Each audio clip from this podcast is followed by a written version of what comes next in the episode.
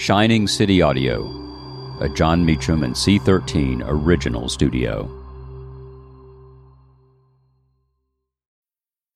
Need mealtime inspiration, it's worth shopping Kroger, where you'll find over 30,000 mouthwatering choices that excite your inner foodie. And no matter what tasty choice you make, you'll enjoy our everyday low prices, plus extra ways to save, like digital coupons worth over $600 each week. You can also save up to $1 off per gallon at the pump with fuel points. More savings and more inspiring flavors make shopping Kroger worth it every time. Kroger, fresh for everyone. Fuel restrictions apply.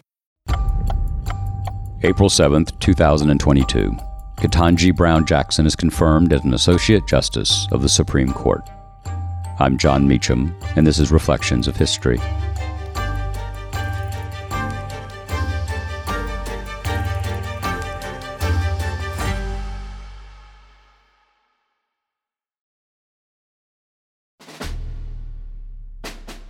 On this date, one year ago, Judge Ketanji Brown Jackson was confirmed as an Associate Justice of the United States Supreme Court, the first black woman to serve on the court in history.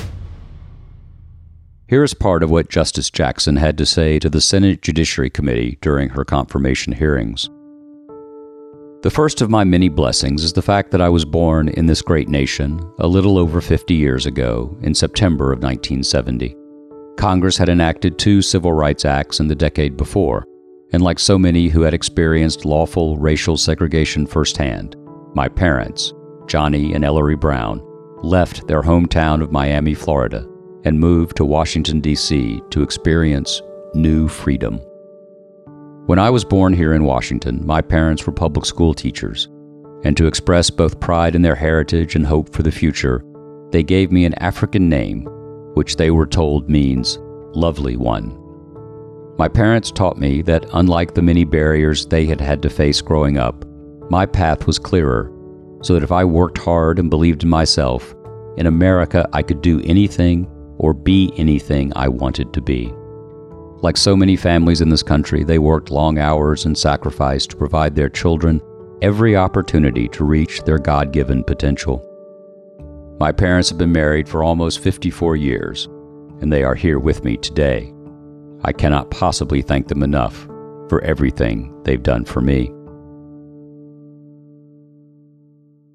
My father, in particular, bears responsibility for my interest in the law. When I was four, we moved back to Miami so he could be a full time law student, and we lived on the campus of the University of Miami Law School. During those years, my mother pulled double duty, working as the sole breadwinner of our family while also guiding and inspiring four year old me. My very earliest memories are of watching my father study. He had his stack of law books on the kitchen table, while I sat across from him with my stack of coloring books. My parents also instilled in me and in my younger brother the importance of public service. After graduating from Howard University, my brother started out as a police officer following two of our uncles. After the September 11th attacks on our country, my brother volunteered for the Army and eventually became an infantry officer, serving two tours of duty in the Middle East.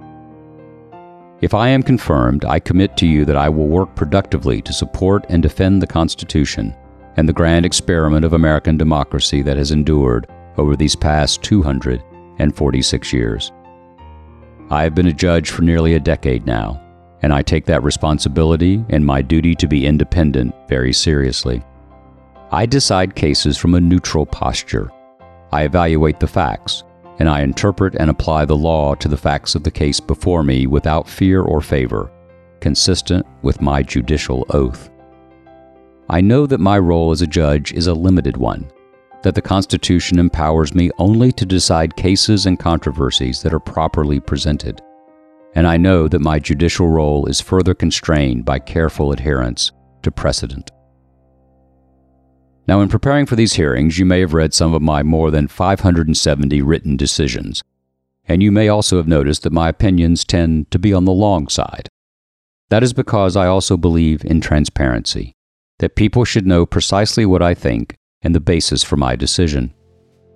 And all of my professional experiences, including my work as a public defender and as a trial judge, have instilled in me the importance of having each litigant know that the judge in their case has heard them, whether or not their arguments prevail in court. During this hearing, I hope that you will see how much I love our country and the Constitution and the rights that make us free. I stand on the shoulders of so many who have come before me, including Judge Constance Baker Motley, who was the first African American woman to be appointed to the federal bench, and with whom I share a birthday.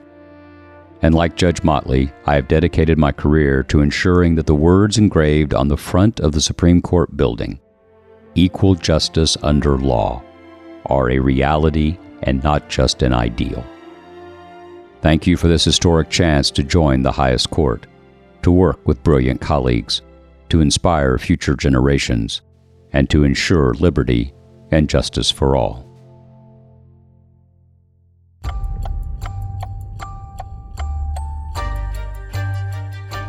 Thank you for listening to Reflections of History, a creation of Shining City Audio a C13 Originals and Jon Meacham studio.